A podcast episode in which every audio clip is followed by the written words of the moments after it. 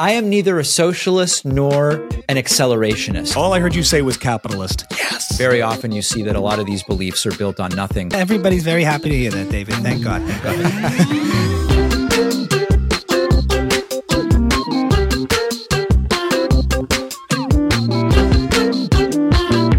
very, excited to have a very special guest with us today, a uh, political commentator, uh, for host of the uh, David Pakman Show. I've been following him for a long time. Ladies and gentlemen, David Pakman, welcome to Ami's house. Thank you for having me. I've been a fan of what you've done over the years in building up your audience, and I will tell you this: pre October seventh, I anticipated us having a conversation, and we were going to geek out on politics I sort of lean a little right of center, and I was excited at one point in time that maybe perhaps you and I would talk about, uh, you know, where we disagree politically on things. But I find that post October 7th, for me, um, first of all, as a Jew, but in general, just as a person who's trying to be moral and make sense of things since October 7th, that event has been front of mind. And I noticed that you were one of the voices, um, sort of in new media that is more maybe perhaps left of center. I don't want to be presumptuous about it, but you definitely had some flack for voicing some of your views in terms of from people who otherwise were on your side. And I'm just curious if you could just give me a, a sense of what that's been like for you dealing with uh, people, subscribers, fans who've pushed back and how that's felt, uh, speaking out in favor of uh, generally speaking, Israel. If I if I got that right, but I'll let you do uh, the talking here. Well, listen, I mean, I'm I'm in favor of all people who are people operating in good faith, who don't want violence, who you know any anybody who fits that mold. I'm I'm with you. I'm in favor of you. And the tough thing has been that I'm really threading a fine line where it's sort of like where exactly are my contemporaries on this issue because for a long time, as someone on the left, I've been the target of horrible anti Semitic hate from the right. I'm used to that. I expect it. Overt Nazis, right? I mean, like re- horrible, horrible stuff. And then in addition, now we've got a slice of the left that isn't happy with me because I'm not aggressively enough, unilaterally uh, and and in an unrestrained fashion, denouncing Israel as a mere concept of existence.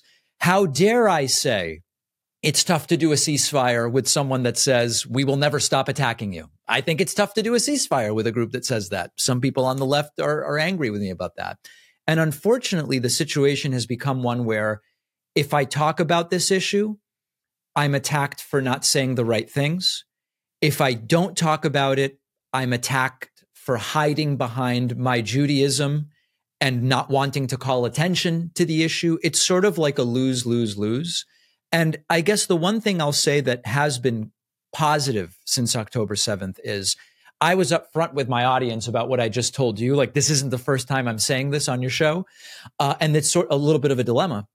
Um, and I heard from a lot of really great people that I don't normally hear from in my audience. Most of my audience I never hear from. You know, I hear from from a select group that chooses chooses to get in touch.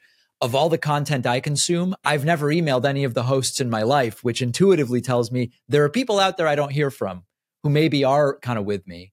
And I heard from a ton of those people when I told my audience about this thing that I'm experiencing. And that that was a really great thing. The the the like-minded thinkers are out there a lot of them are just busy living their lives, working and spending time with family, and they're just not taking the time to write the podcast hosts that they listen to. Mm-hmm.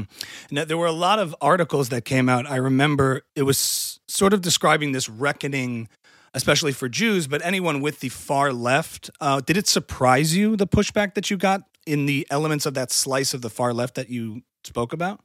Nope, sadly, no. I mean, there there have unfortunately been I guess what we would call flare ups in the Israeli Palestinian conflict every two to three years. And it's always the exact same thing. We mm-hmm. haven't had something at this scale in a number of different ways in terms of casualties, in terms of media coverage, but it's been basically the same thing where throughout most of the year, there's a steady stream of right wing anti Semitic hate that I get. And when we have these flare ups in the Israeli Palestinian conflict and I talk about it, then we have these big spikes in what I would consider uh, uh, left uh, left wing anti-Semitism. Right, and it's usually centered around Israel as the sort of cover for anti-Semitism from when when the left is leveling it at you or anybody. Often it is. Yeah, I find that you know, I remember as people were talking about people who were left of center warning about the anti Semitism that was on the rise, sort of in the age of Trump, the tiki torches, the Jews will not replace us. And I, right. I always tended to instinctually like downplay that simply because those forces, to me, from the way I see it, are not ascendant in the culture. What's really troubling to me when you see it on the slice of the far left is that it's in the areas of culture that we consider mainstream, that we consider elevated, universities, media, uh, even in parts of corporate America. It just seems to be something that, and maybe it's not worth comparing because it's just where the far right and the far left kind of unite around hating Jews, and it, there you can find uh, allies to fight that. But I don't know. Like I think there's this weird also thing that I'm noticing on the on the call it the far right, but not not like the you know, overt neo Nazis, but people who are now angry at Jews because they're associating Jews as being left wing and calling out uh, anti Semitism before where it didn't exist. And they sort of have made their bed. And I find that very, very bizarre. So they're not down to support Israel because, one, they see Israel as suspect in sort of controlling American foreign policy. And at the same time, they're also. They're also saying, um, uh, you have it coming, Jews, because all you left wing Jews, ADL folks, and people like that who called it out when uh, it was under sort of this Trump derangement syndrome, uh, you know, uh, uh, accusation. They sort of don't want to have any empathy for the Jewish community now when we're actually seeing, or when we're seeing comparable, if not more, anti-Semitism on the left. You know what I'm saying? Oh yeah, there's a lot there. I mean, it, it's hard to there's a lot of different things there, each of which is probably worthy of a, of a bunch of discussion. I mean, yeah. I think one of the things that has been unfortunate for me as someone on the left mm-hmm. is, you know, uh, as someone myself here who values pluralism, diversity, uh, all of these different values that are important to me as someone of the left, mm-hmm. uh, to see a double standard where I have been there in saying, hey, you know what? I'm not for oppressive identity politics where we use identity as a cudgel to silence. That's not me. I've never been for that. But I recognize someone's identity informs their experience. And so it's important to listen to people who say, hey, you know, here's an experience I've had as a woman in society, which I'm not, right? Mm-hmm. So I can read as much about it as I want, but I want to hear from women about that. And we are told we should listen to that. We should value that. Hey, I'm not black. So when black folks say, here's how the way that public transit segregation has affected our community. I want to hear from them. As long as they're not trying to silence me with their identity, I want to hear that I value that. Mm-hmm. And then all of a sudden to hear some of the same people say, you, we're not going to listen to you more because you're Jewish. If anything, you're biased. We're not going to listen to you. You have you you you can't honestly or, or objectively comment on this because of your identity. That violates everything that people like me on the left have stood for for a long time. So that's extraordinarily frustrating mm-hmm. uh, to to see. In other words, everything that qualifies everything that qualifies other identities to speak about their experience disqualifies Jews. It seems very backwards. Exactly. Right. And and I want to be super clear. Mm-hmm. I'm not talking about the majority of the people that are kind of in my slice of the left. Mm-hmm. And I'm also not addressing in this critique the the extreme tiki torch right wing anti-Semitism. Like we're having a conversation about this particular slice. Mm-hmm. This is a frustration I have with it. Mm-hmm. How, how, has that changed your relationship to your viewers? So you you know you sort of build this community of people who love hearing from you, and now some of that community doesn't want to hear from you anymore. Does it? Has it made you rethink who you're speaking to? I mean, I, I know you lost you lost a couple of subscriptions. Yeah, I mean, listen, we probably saw five or 600 people cancel paid memberships, but we had about 1,500 people start new ones. And so this isn't just a calculation. It's not a, this isn't only a financial calculation, but I consider that it is a reflection of the mood of my audience, right? So there was this initial significant blowback from those who said, How am I not toeing what they believe is supposed to be the party line on this issue. Fine. So we took a bunch of losses there. I then told my audience, hey, this is going on. My view on this issue is informed by being a progressive. I'm not abandoning progressivism in this view. These are the values I'm talking about. I have to apply them to this situation as well. And then we saw the the kind of counterpoint where a lot of people said, I didn't realize this was going on. I want to come out and, and support you. I think my relationship to the audience hasn't changed in this way. I still do every story just the way I want to do it. And what I say on my show is absolutely what I think. And, and there's no calculated position that I'm taking mm. in order to prevent some negative effect or, or whatever. I'm just talking about what I want to talk about and giving my genuine and honest view. Mm-hmm. So thank God he's still doing well. He's still doing well, and I'm sure you, everybody's very happy to hear that, David. Thank God. um, from your community, you know, we're very happy to see that. You know, 1500 to 600 is very nice. Um, but I will say, I how do you how do you having kind of understand like a lot of times people have uh, on different ends of the political spectrum really have trouble even understanding each other especially as we find ourselves today just in terms of you know, like the intentions that people have and what's going on psychologically with someone you might politically disagree with. But at this level, you know, these were people in your audience that resonated with you. And I'm like you said, you're making this case for being pro Israel from a progressive standpoint, from the fact that you're drawing these clear moral distinctions here on you know Israel's enemies versus Israel itself and while itself and while Israel is flawed and makes mistakes there's a very clear moral difference between Israel and its enemies.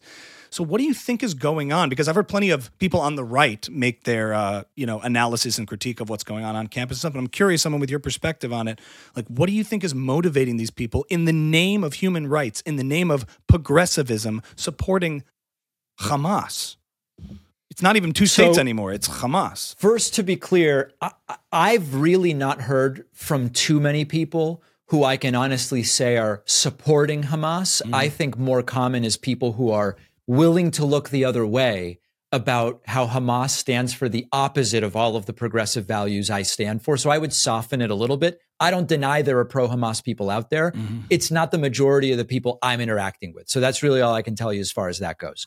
In terms of the answer as to what's what this is all rooted in, I start from a place of charity and benefit of the doubt. I sympathize with the idea that if you identify oppression that's going on, there's an understandable instinct to try to right that oppression and to try to defend the oppressed. Makes perfect sense, right? We're starting from a place that makes a lot of sense to me. In the folks I talk to, the people that have called into my show and who say, I don't like what Biden's been doing on this issue or whatever the case may be, and I explore it with them, sometimes there's a lack of factual knowledge. They they don't know a mm-hmm. bunch of the facts about the history of the region. There's this new poll that finds 20% of 18 to 29 year olds think the Holocaust was was a myth, mm-hmm. that it didn't actually happen. It's hard when you lack the factual basis to come to the right conclusions because if the inputs are junk, the output is is probably going to be junk. Mm-hmm. I think that in some left-wing circles, not the ones I operate in, but they exist, there's these litmus tests. And one litmus test is if there are two groups in a conflict if one of the groups is perceived as not being white, and remember, whether Jews are white depends on who you ask. You, you ask the right wing anti Semites, they go, no, no, no, the Jews are definitely not white. Mm-hmm. There's something else. So, putting that aside for a second, the litmus test requires that you say the non white population must be the oppressed one. Or there are those who are generally speaking just contrarians about American foreign policy. If the United States is allied with Israel, Israel must be uniquely and and uh, unambiguously in the wrong period, and no further analysis is needed. Mm-hmm. Um, I could go on. It, I don't think it's one thing for everybody that comes to a different conclusion than I do. With some people, it's that they don't have all the information. With others, it's that they're buying into certain litmus tests that I prefer to try to exit and think more critically about. Mm-hmm. Depends on who you're talking to. Yeah, I, I definitely uh, I was able to be more gracious for that and generous to that perspective pre October 7th. And I kind mm. of felt like after that, seeing the footage, seeing the celebration of such atrocities, it seemed to be to me that if you don't know where you stand on this after witnessing that, I feel like your moral compass is broken. You're not just misinformed, but you have a warped sort of sense of whether it's ide- ideologically driven or a sense of, I don't know, do you think that you know, I bring up Jordan Peterson a lot because I do impressions of him. But one of the things he talks about is, you know, when the left goes too far, you know, and identifying that. Do you think that there's a something to be said that's fair about left wing movements in particular? I mean, I guess it goes far right, far left, but the history of this idea of under the name of revolution, under the name of resistance, under the guise of that, we can justify and apologize for all kinds of atrocity. Like this idea isn't new. You look at like I don't know, Che Guevara and, and those kind of revolutions in the past where it turns out later on, Stalin, it turns out later on, there was all this atrocity. And now we see it full on, but in the name of some sort of idea, abstract idea of revolution or resistance against the oppressor, it becomes virtuous. And it's not just the barbarians Yeah. that commit, commit these acts. It's the people and and all of these like atrocities of the 20 of the 20th century, they started in the, the intelligentsia sort of creating these ideas that we are purifying society. These people believe they're doing something good. And that's what's really troubling to me. Do you have any thoughts on that as far as Well, I, I don't know that uh, I'll answer while clarifying that I don't necessarily agree with the entire framework you've kind of teed up there. But but here's what I I, I will say. Um, I do busted? Yeah. I am neither a social I am neither a socialist nor an accelerationist. Uh, socialism, I think people more or less understand what that means.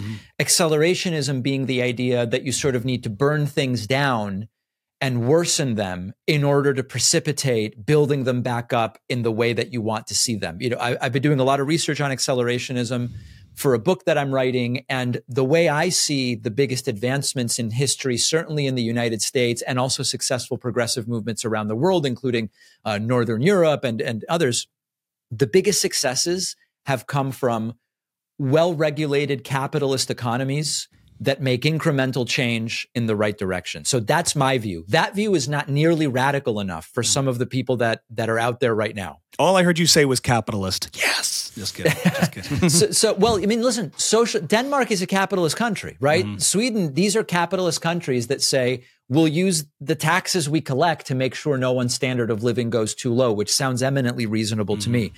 But I think my point is I try not to go around defending movements that aren't mine unless there's a very specific reason to do so. So my view on accelerationism and and the sort of thing you're talking about is I don't believe history points to that being the way to improve society. Mhm. Yes, this you mean an accelerationism. Just to define it one more time, the extreme sort of burning down of all the institutions and trying to build it back up is just is almost utopian and almost and, and inevitably bloody and uh, and violent. You don't even have to. It's I, the way I define accelerationism is let's accelerate the worsening of society in order to then get some kind of clean slate or place where we can rebuild it in our image. Sometimes those on the revolutionary left say we should make capitalism as bad as possible rather than like me as a social democrat, I want to improve capitalism so it works better. Mhm. Accelerationist revolutionaries would say let's allow capitalism to get as bad as possible because then it will collapse and we can rebuild society the way they want to do it. I don't believe there's a historical reason to think that works. Eh, that sounds dark, very dark, uh, very nihilistic almost. I Yeah. mean, Yeah, Yeah. so no, I, I hear why um, you know someone who's watching the news wouldn't have enough information to to to necessarily reach the right conclusions. I've had a, a sort of a personal falling out. Um, they don't know it, but um, you know, uh, an, an independent news channel that that I was really relying on to uh, to really like explain the world to me for probably since Trump got elected. Um, I found that they also don't seem to have the facts they, they they they also seem to sort of have applied the perspective that they use to explain American politics now to Israeli politics or to what's going on in the Middle East. You know, yeah. How do you explain journalists who who sort of come to wildly different conclusions than it seems like we've come to on this issue? You know, I don't I don't know that I have any kind of catch-all explanation. I do think uh, you know, I'm I'm from Argentina and I think one of the things that's very obvious to me as someone who closely follows the politics of both the US and of Argentina is that sometimes different situations require different judgments. And so here in the United States, I have not had a situation since I've been of voting age where I really considered voting for a Republican presidential candidate. I think the least offensive since I've been voting were people like John McCain and Mitt Romney, but I still had options that I felt were better for me at that time. In Argentina, I've talked with my audience. There was recently a presidential election there where the two predominant candidates were someone from from the left Cristina Kirchner corruption uh, wing, which very you know on the left, but I couldn't seriously consider voting for. And then this guy Milei, who Tucker Carlson loves, and he's cloned a bunch of dogs, and he has a bunch of crazy ideas that will never happen. Olé. And I couldn't vote for that. so if I were voting in Argentina, I said to my audience, I would vote for a, a female candidate whose last name is Bullrich, who's like a center right. She's like a Romney or a McCain. Mm. In that environment, my judgment would be different because of the decades of corruption, the problems with the other candidates. In the United States, I never was in a position where that seemed like the best option to me. So I think that one of the things that is not happening is, as you point out, that situations are being thoroughly analyzed for their own merits, but rather different uh, values or analyses are sometimes being applied where they may not be completely accurate. Mm-hmm. And when in trying to view, you mean like situations in Israel through like a domestic lens and apply the same sort of social yes. problems that we have here yeah. to completely different situations. And Indeed. The, hey, I mean, I, I, guess, and then someone on your side of the of the of the screen, then like, you know, so I mean, I'll I'll just tell you who I'm talking about. I'm talking about Krystal and Saagar who um and I'm I, I don't mean them they're the people that I listen to but I'm sure it applies to like a lot of different independent news channels. You know, I'm wondering how it feels on on your side of the desk where you come out with a certain perspective and then you just see your numbers go up and up and up and up and up and then I mean, do you get captured by that and then it becomes let's just say you do change your mind, you do get a new piece of information that changes it. How hard is it then to pivot and go, you know what, like we actually kind of got that wrong. I, I I think we have a different perspective now. Is that like even possible at any point? Audience capture. I mean, listen, yeah. I, I uh, well, let me let me put it this way: there's some media figures out there who sometimes in their late 30s, early 40s, have purported to have complete 180s in their political views. I find it very tough to see that as genuine. I see it as either you must have really been clueless for the first 30 something years of your life, or there's some kind of audience capture or financial incentive. So I'm really skeptical of these broad total 180s that people do. Changing your mind about specific issues. I mean, listen, I had one view about new nuclear power eight years ago.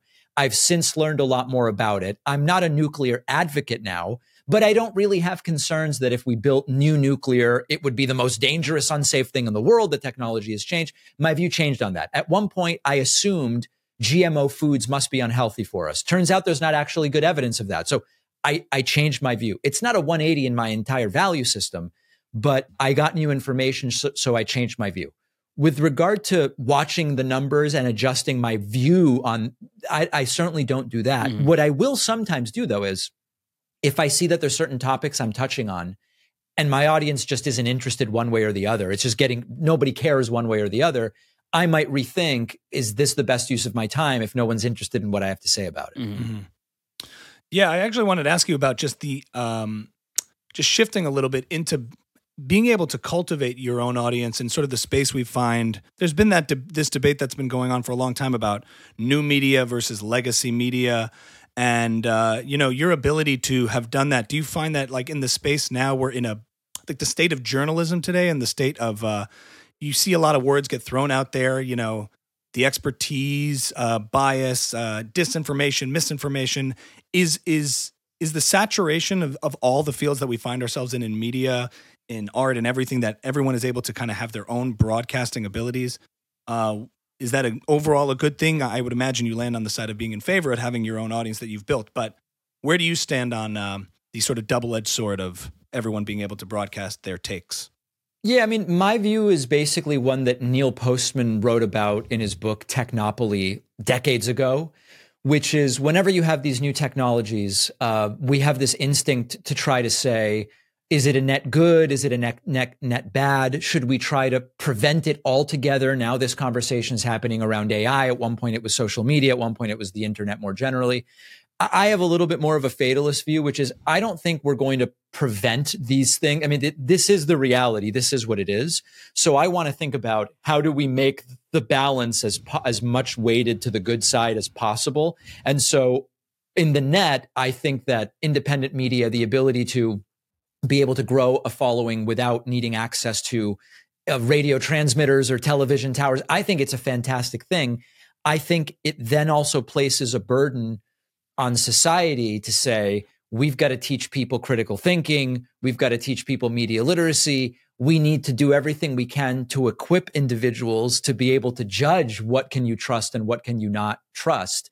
That's a big responsibility. I don't think it's happening to the, the degree that it should, but I come down on we're not going to prevent it. This is the technology that's here. There's a lot of great what can we do to limit the downside? Yeah, in other words, like the tide in the ocean that we're on is shifted this way. We're on the ship, so now we have to just navigate it. You're not going the other way. Absolutely. You can't fight the ocean, so to speak. Yeah.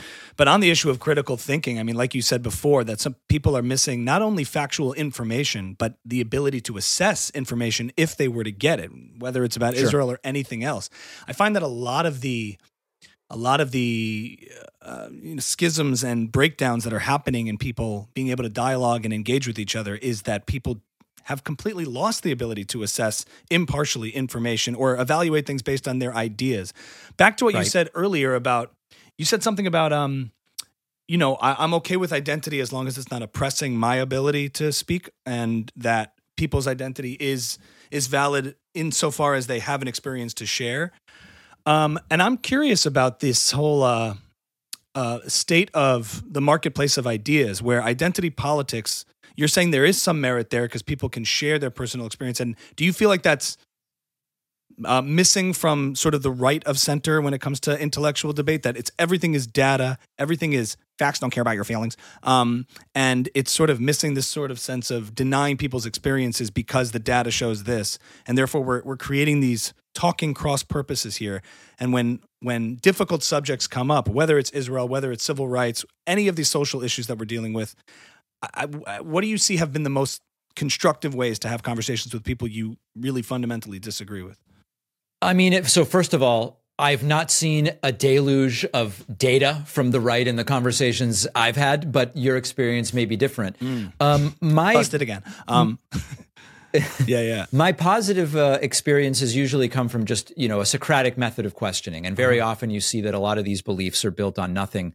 We we go to Trump rallies and we'll interview some of the people outside the Trump rallies, and you know they'll say, "I believe Joe Biden did not really win in 2020." Mhm. Okay, why why do you believe that? Uh, well, more people voted in Wisconsin than the number of registered voters. Okay, that's not true. Here's the population of Wisconsin. Here's the number of people that voted. More, millions more people live in Wisconsin than the number that voted. Oh, yeah, but they they brought it to court and courts found that there was fraud. Nope, they didn't. There were seven cases in Wisconsin. They were all thrown out. Well, but they threw them out because the judges were biased. Well, actually, the judges, most of them were actually selected by Donald Trump. So you're saying the Trump uh, po- point, and you see that there's nothing. It's like when you pour water on cotton candy and there's just like nothing. It just disappears. You're like, where did it go? There was cotton candy here. Now there's nothing there. Continuing to ask and say, why do you believe that? Where did you learn that? Where did you? It's the most effective tool I've seen at getting people to reconsider why they believe the things they believe. Right. Well, each side of the political spectrum, the right and the left, don't have a monopoly on their ill-informed members, right? I mean, there's there's plenty of people you go to a, a Trump rally who you can easily unpack as not really and reveal that they're they're not really knowledgeable on the facts of a situation. I've seen plenty of right wing media personalities do the same thing, asking a series of questions where people kind of can't make sense of a consistent thread of ideas. Um, but I, I find that I, when I was referring to like you know your experience because you've you one of these people who who have people you disagree with on your show uh, uh, very often. Uh, Yaron Sure. Brook, you've had on from the Ayn Rand Institute. You've had on you've had on Ben Shapiro. Yes, have you guys had conversations? Yep, it's been a while, but I yeah. have. But you know there is a you know I think back to the days of my early education a lot of this stuff was watching you know Milton Friedman's Free to Choose and he would have a roundtable discussion back in the day of people sitting around who essentially disagreed on policy like they had similar in, um, goals in terms of wanting to make society better wanting to improve systems wanting to improve and have progress and there were Yeah. really differing views on how to do that a lot of it was pragmatic I feel like that's where you live in the world of like you know show me I don't want to re- to tear the system down I want to improve on things I want to be pragmatic and that's completely lost today. I don't feel like I don't know. I feel like besides the conversations I've seen you have with people and the occasional things, maybe it's getting better, but um, yeah, it can make you feel a little bit you know when you see especially in younger people and at universities, you're not seeing a, a marketplace of ideas. You're seeing uh, you're seeing uh, you know everything making group identity paramount and oppression Olympics and a lot of this stuff. I don't know. So do you do you feel hopeful that it will eventually come to that where people will come back to this idea of judging things based on their merit, based on their ideas, based on the we all have good intentions and we just want to have better policies. Well, here's what I'll say about that. Uh, I am cautiously optimistic that if we properly fund education, if we reintroduce critical thinking classes starting early, probably at age 10, 11, if, if we do the things I've laid out, I'm cautiously optimistic that we will get back to a place where, hey, we might disagree about what the top tax rate would be, but we don't disagree that the candidate who got the most votes should become the president and mm-hmm. that we don't disagree about the pillars of democracy. We disagree about policy and how to improve the system we have. I would like to get back to that unless we really fund education properly and rethink how we're approaching some of these issues. It won't happen, but I remain hopeful that it will. Well, how can people make contributions to your campaign, Mr. Pakman? That would be. Uh... well, you know, I can never be president right. because I was born in Argentina, unless they change the law for uh. Arnold, and then I can benefit from it. I can never be president. Never but, be president. Uh, He's a total fraud. Yeah. Um, um, but my content's at davidpakman.com. So all right, I'll you can you find that. David Pakman at davidpakman.com. Thank you for joining us here at Ami's House and sharing your ideas. I love the stuff that you do. We don't agree on a lot of things, but the fact that you engage with the other side, I think, is a lost art. And uh, we appreciate your time. Thank you for joining us here at Ami's house, David. Appreciate it. Thanks for having me. And happy Hanukkah. Happy Hanukkah. I didn't say that. Happy Hanukkah.